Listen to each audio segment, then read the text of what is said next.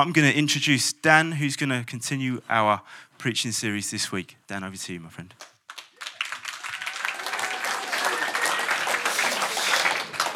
Thank you, Phil. Good morning, everyone. Good morning. Preaching on what God is like, which is what we're doing over this series, can feel a little bit like trying to empty the Pacific Ocean by using a teaspoon.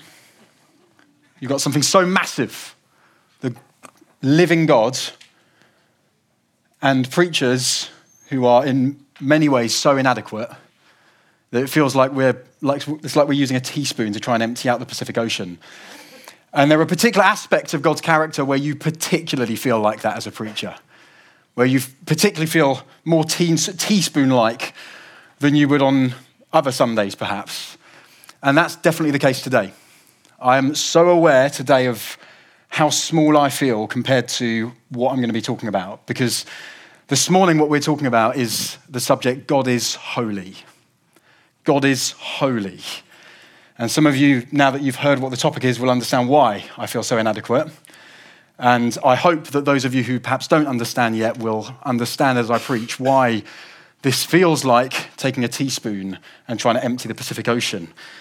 Because today we're going to look at a vision that a man called Isaiah had of God and the fact that he was impacted with the holiness of God, the fact that God was holy. So if you've got your Bibles, can I invite you to turn to Isaiah chapter 6?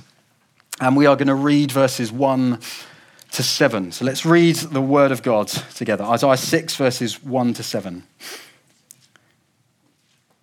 In the year that King Uzziah died, I saw the Lord sitting upon a throne, high and lifted up, and the train of his robe filled the temple. Above him stood the seraphim. Each had six wings. With two he covered his face, and with two he covered his feet, and with two he flew. And one called to the other and said, Holy, holy, holy is the Lord of hosts. The whole earth is full of his glory. And the foundations of the thresholds shook at the voice of him who called, and the house was filled with smoke.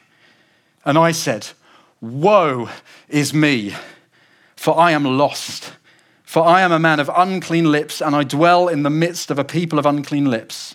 For my eyes have seen the King, the Lord of hosts. Then one of the seraphim flew to me, having in his hand a burning coal that he had taken with tongs from the altar. And he touched my mouth and said, Behold, this has touched your lips. Your guilt is taken away and your sin atoned for. This is the word of God.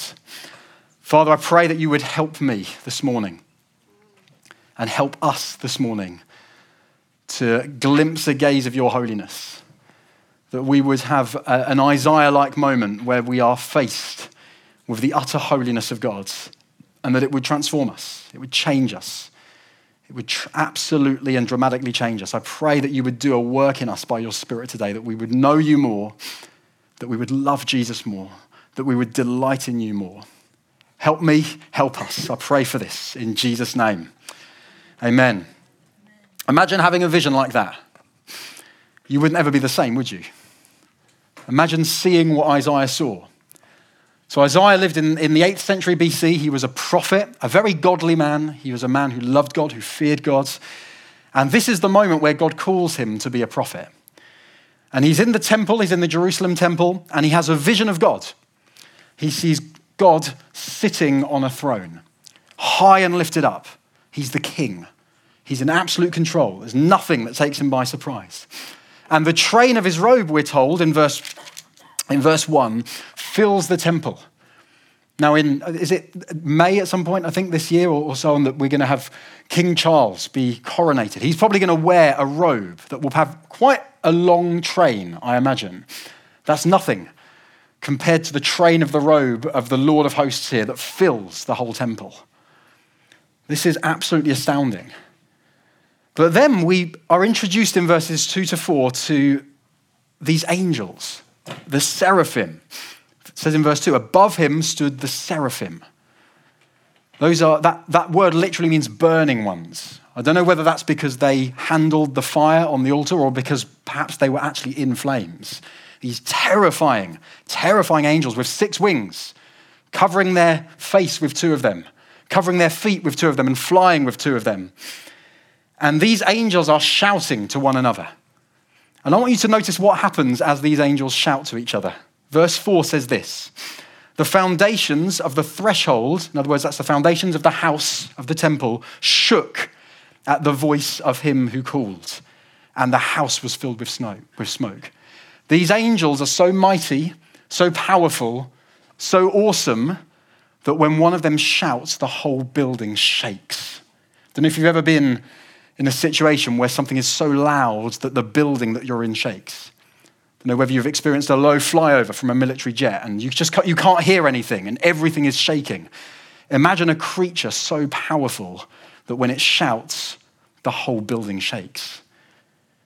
How terrified would you be if that's the kind of vision you had and you're looking at these burning creatures in flames shouting to one another with the whole temple shaking? I want you to imagine now that you plucked up the courage to go and speak to one of these angels, to go and speak to one of these creatures, and you, and you say to them, So you live in the presence of the living God.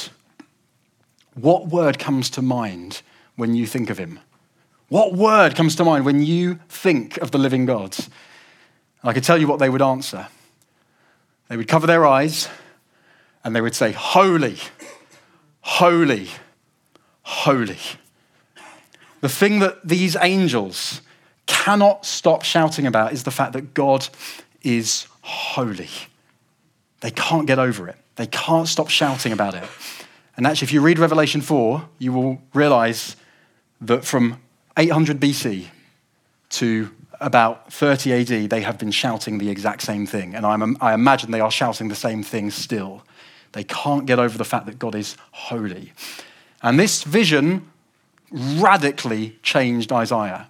If you read the rest of Isaiah, you will notice that more than any other book of the Bible, one of Isaiah's favorite ways of referring to God is the Holy One of Israel. It transformed him, it changed him because he got a glimpse of the holiness of God. And we're going to unpack what that means in a minute. But I don't think we're particularly familiar with the idea of, what, of holiness. I think it's probably one of those things that we sing about in songs a word that most people know, but I think it's probably one of the parts of God's character that we neglect most nowadays the holiness of God. And I want to encourage us and help us understand that if we don't get the holiness of God, the other aspects of God's character will not make sense. If we don't get the holiness of God, the love of God is not, does not look as awesome as it truly is. If we don't get the holiness of God, the good news, the gospel of Jesus, will not be the best news in the world. But when you understand the holiness of God, you suddenly realize, oh, that's how loving He is. Oh, that's how merciful He is. Oh, that's how glorious He is. And so it's important to make sure that we, like Isaiah, are faced with the holiness of God. But at this point, some of you might be thinking, well, what does holy mean? Dan, you've gone on and on about the holiness of God, but what does it mean? We've probably sung it in songs. In fact, we may have even sung it in some of the songs this morning. I'm sure we will sing it in some, some songs. But the word holiness, the word holy, simply means separate, it means other.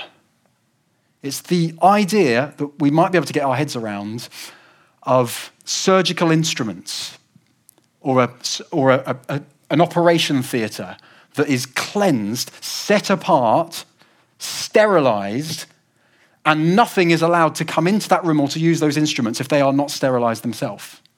This is a way of talking about the fact that God is other, set apart from that which is not holy, from that which is not pure. But that's where our ability to under, actually understand God's holiness actually stops. Because God is not only holy, because you read the Bible and you realize that actually human beings can be holy. There are certain rituals in the Old Testament that mean that a human being can be cleansed and become holy so that they can go into the temple. There are certain things that are holy, that are set apart, so that they are only used for the temple, a little bit like those surgical instruments. But the difference with that is that God is not just holy, he's infinitely holy. The seraphim don't just cry out, Holy is the Lord of hosts. They cry out, Holy, holy, holy is the Lord of hosts. And in the Old Testament, if you wanted to say something is, I don't know, very good, one of the ways you could do it is to repeat the word good. Say, oh, it's good, good. Or, oh, the weather is bad, bad today, which is a way of saying it's very bad. But almost never in the Bible do you repeat the word three times. And this is the only place in the whole of Scripture that one of God's attributes, one of his aspects of his character, is repeated three times. It's a way of the angel saying, He is infinitely holy. The difference between something that is not holy and a human being who is holy is absolutely minute compared to the difference between the holiest human being and God. He is infinitely, infinitely holy. He is so holy that these creatures, these seraphim, who themselves are holy, they've never sinned, they're completely pure, they can't even look at him. They say, I can't look at him. It would be like looking at the sun. It would be like looking, I'd just go blind. I, I my, like these, these creatures are powerful, mighty, holy beings, but they cover their eyes so that they don't look at the holy God. And what happens when Isaiah sees this? What happens when a human being encounters the holiness of God? Does he take a photo? Does he say, Oh, wow, my wife's never going to believe me when I get home? Oh, she'll never believe what I saw today.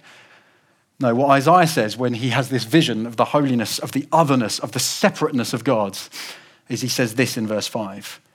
He says, Woe is me, for I am lost. In other words, the word woe is not one we use that much nowadays. Isaiah is saying, I am doomed, for I am lost. Isaiah sees God in his holiness, and he comes to the conclusion I'm, I'm going to die. I must be about to die. There's no way that I could be standing here and survive what I am currently seeing. Woe is me. Is this the end? And the question is, why does he react like that? And he tells us in the second half of the verse, he says, Woe is me, for I am lost, for I am a man of unclean lips, and I dwell in the midst of a people of unclean lips. For my eyes have seen the King, the Lord of hosts. Suddenly, when Isaiah, this godly man, one of the godliest men in the whole of Israel, when he saw God in his holiness, he suddenly became unbearingly aware of how sinful and how unholy he was. It's a little bit like the light suddenly went on, and this godly, God loving man suddenly realized, I thought I was wearing a white t shirt, but I'm actually wearing a completely stained top. Have you ever had that experience where you get dressed in the dark and you think you're wearing a particular color and the lights turn on and suddenly the color you're wearing is exposed? That's, the, that's what Isaiah experiences here, but to the millionth degree. He suddenly realizes, I'm unclean. I'm sinful. I do not deserve to stand here and survive this. And this isn't an overreaction. We need to understand that. This isn't Isaiah having a moment of overreaction. Isaiah knew the story of his people. He would have known stories of people before him who were part of Israel who had taken God's holiness lightly or who had trifled with God's holiness. He would have known the story of the priests, Nadab and Abihu, who in Leviticus 10 offered fire that God had told them that they couldn't offer as priests. And in response to that, fire comes out of the tabernacle and consumes them. Isaiah would have known the story of the Philistines in 1 Samuel 5, the enemies of Israel, stealing the Ark of the Covenant, the place that represents God's presence. And as they stole it, every place they took it, people were struck down with diseases and illness and death because they had the ark of the holy God in their midst. He would have known the story a chapter later in 1 Samuel 6 of the men of Beth Shemesh when the ark finally came back to Israel, who looked at the ark. It was meant to be covered according to the law, who looked at the ark, and 70 of them died instantly. And the rest of them said this Who is able to stand before the Lord, this holy God? Who indeed? He would have known the story of Uzzah from 2 Samuel 6, where King David is bringing the Ark of the Covenant back to Jerusalem. But it's being carried on a cart instead of being carried on poles like, like the priest should have been. And at one point, this cart stumbles and the ark starts falling out. And Uzzah, the priest, stretches his hand out to stop the ark falling onto the floor. And immediately, as he touches the ark, he falls to the floor dead. Isaiah would have known these stories. And suddenly, as he gazed at the holiness of God, he became unbearingly aware, overwhelmingly aware of his sin, saying, Surely I'm going to die. Being here is unbearable. Now, please don't misunderstand this. Saying that God is holy or is infinitely holy is, and Isaiah saying, I've seen him, I'm going to die, is not because God is bad. In fact, it's the opposite. God is infinitely good. There is nothing imperfect to him. The problem isn't God, the problem is Isaiah. The problem isn't God, the problem is me and you. The problem isn't that God is bad. The problem is that we are by nature. And I think that's something that faces Isaiah in this chapter. And if I'm honest with myself, I'm not sure I think this way about God and about myself. Is that the way that you think? Do we live with a sense of how holy and other and perfect God is, and with a sense of how awful our sin against Him is? I don't think I do.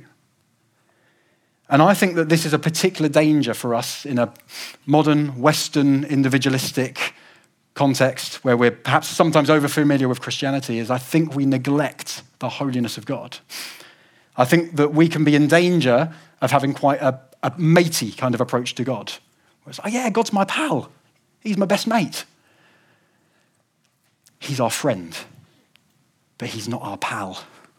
I remember listening to a sermon by Terry Virgo once that many of you will, many of you will know. Wonderful, wonderful man, wonderful preacher.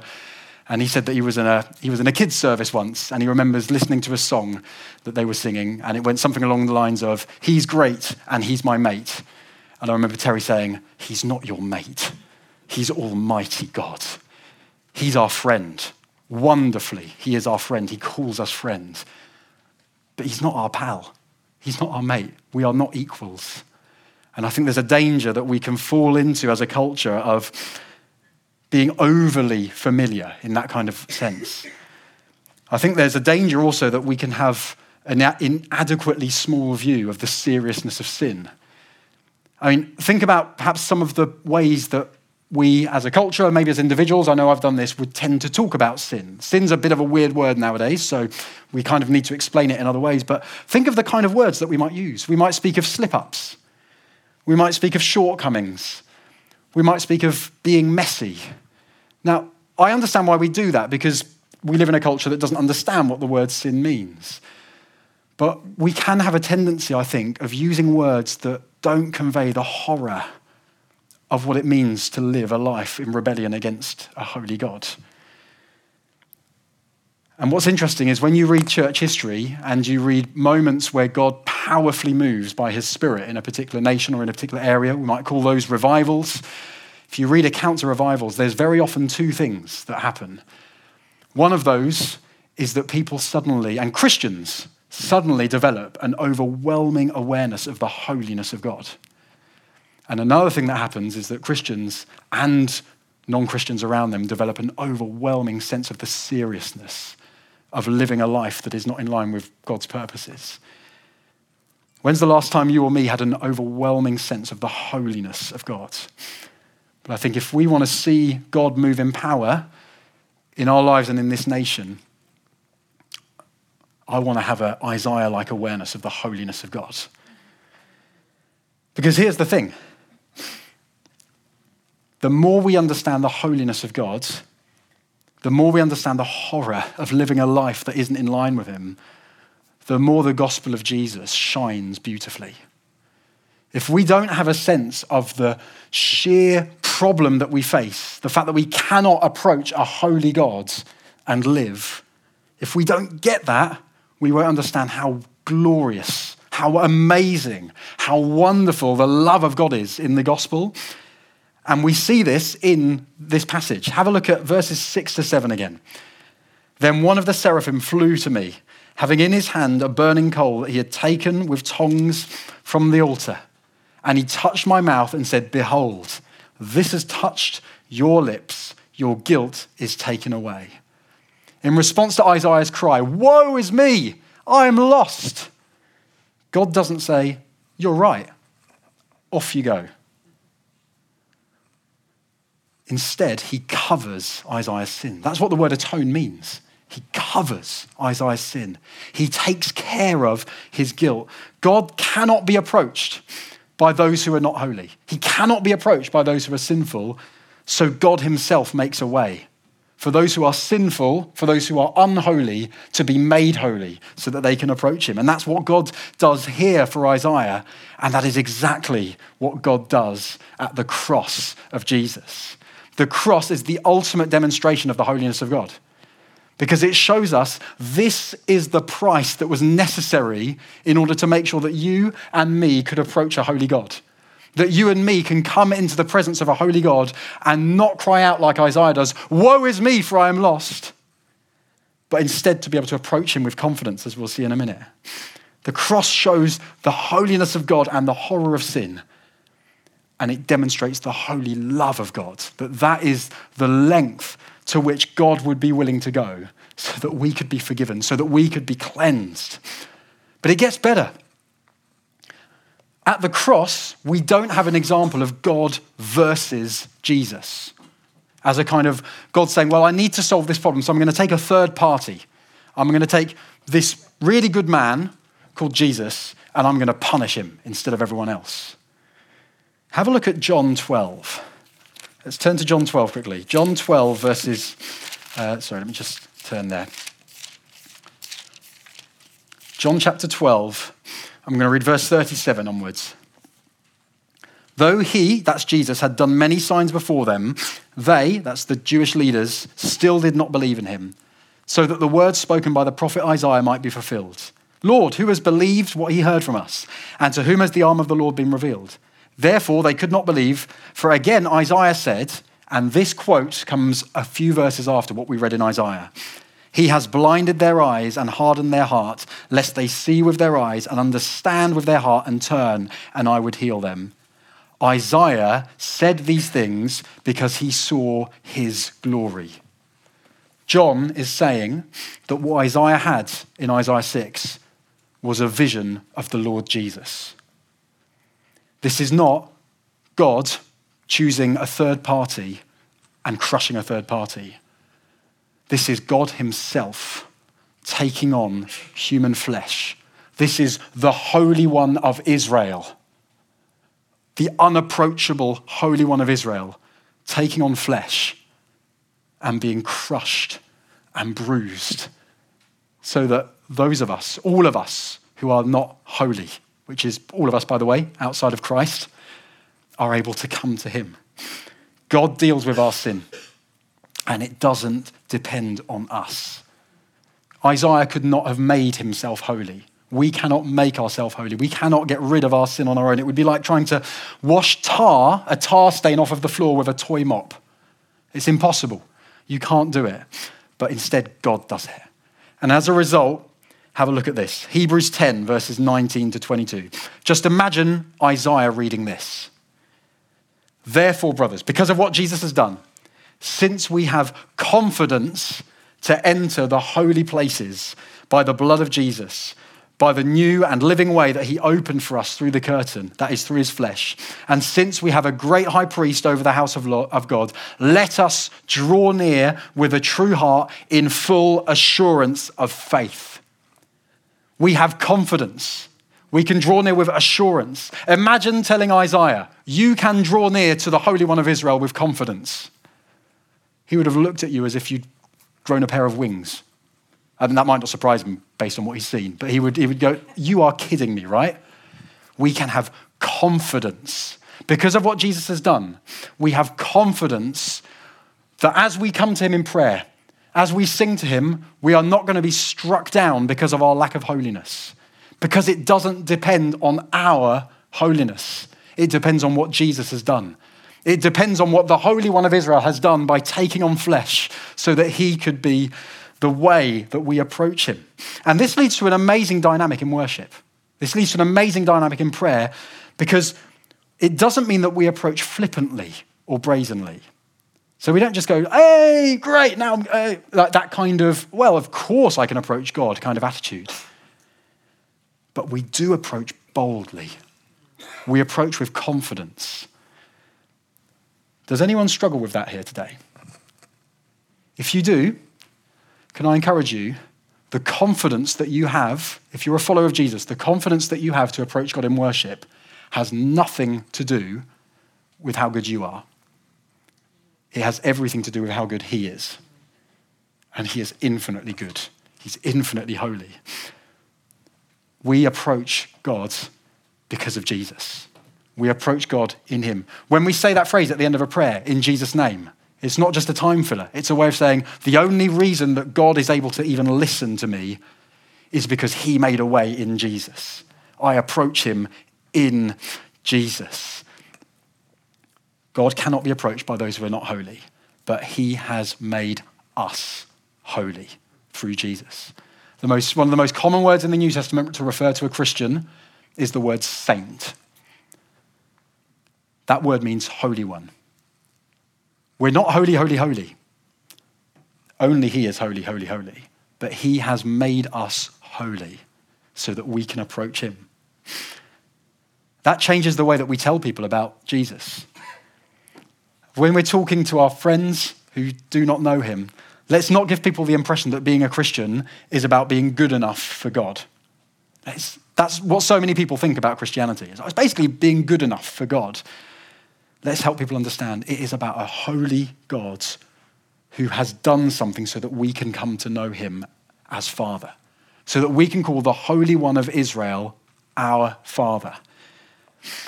And if you're here today, and it may be that you're not a follower of Jesus, you've not made that commitment yet, can I appeal to you? Can I plead with you? Please turn to Jesus. One day, every single one of us will appear before this awesome, amazing, holy God. And on that day, none of us will be able to stand by our own efforts. The only thing that will enable us to stand on that day is whether we have put our trust in Jesus Christ.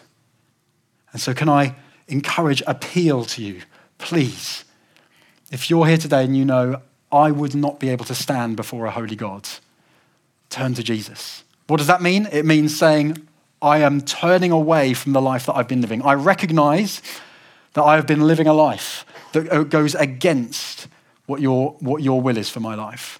I am turning away from doing things my own, my own way, and I am going to turn towards you, Jesus. That's called repentance.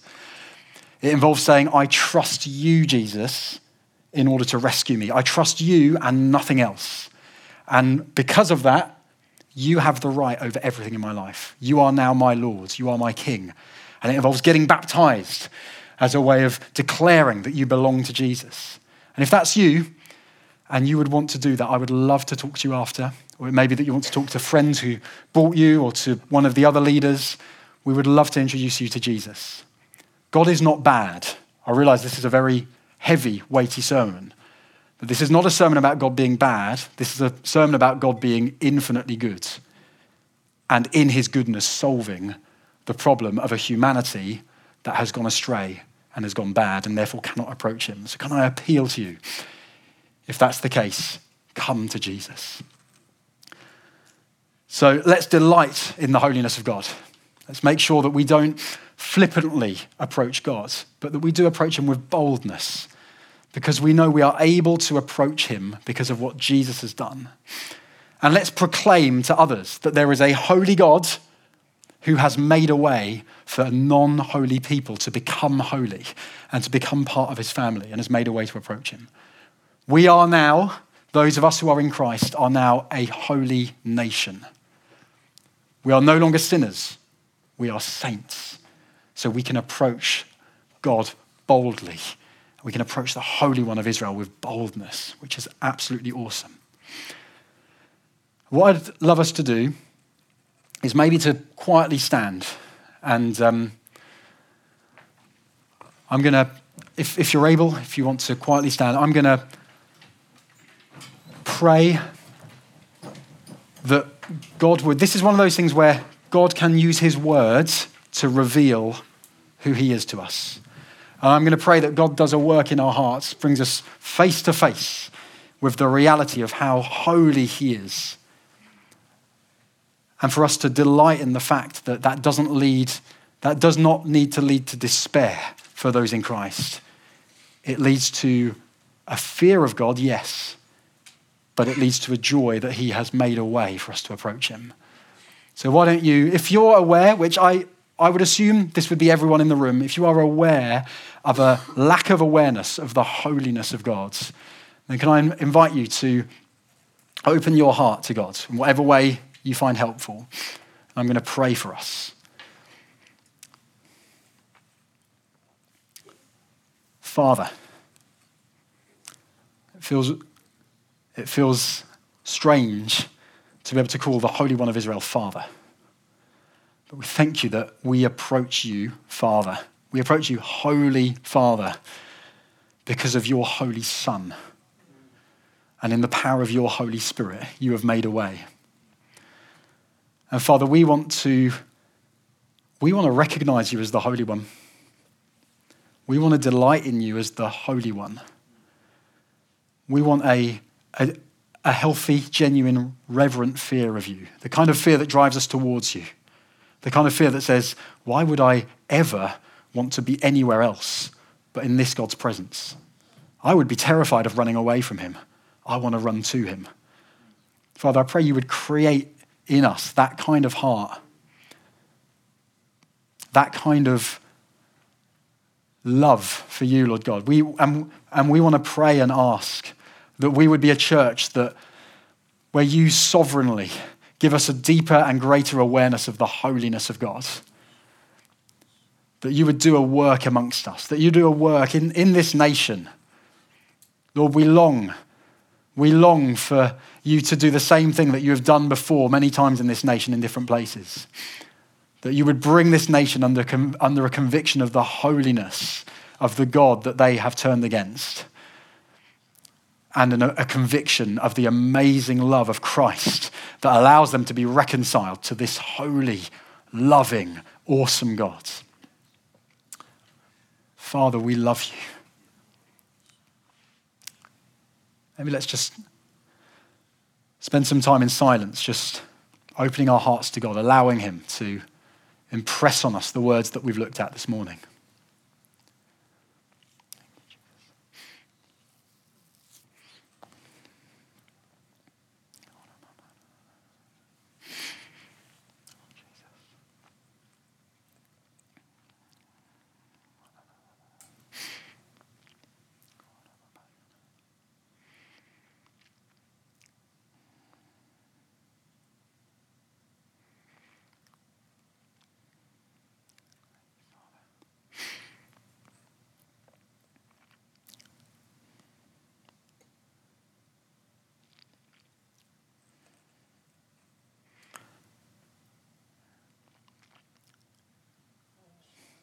We remember then one of the seraphim came near, holding in his hands a coal, burning coal that he had taken with tongs from the altar. And he touched my lips with them, and he said, Behold, this has touched your lips. Your sin is atoned for, and your guilt is taken away. We thank you, Lord, that that is a foreshadowing, a pointer to Jesus. It's a foreshadowing, it's a pointer to the ultimate sacrifice. And so, Father, I pray in, in this atmosphere of reverent, fearful, yet joyful worship, we pray that as we move on to, to take communion, we're going to take communion in a, in a minute, that we would do that as a way of remembering Jesus allows us to approach a holy God. Jesus has made a way that we can approach a holy God. And what a thrill. Because something amazing happens when you become a follower of Jesus and you meet the holiness of God is the holiness of God goes from becoming a dreadful, fearful thing to becoming a dreadfully beautiful thing. As we look on the holiness of God, there's not, there's not terror at will God strike us down. There's a dreadful sense of the beauty of it and that we get to be brought into this thrilling reality of worshipping a holy God.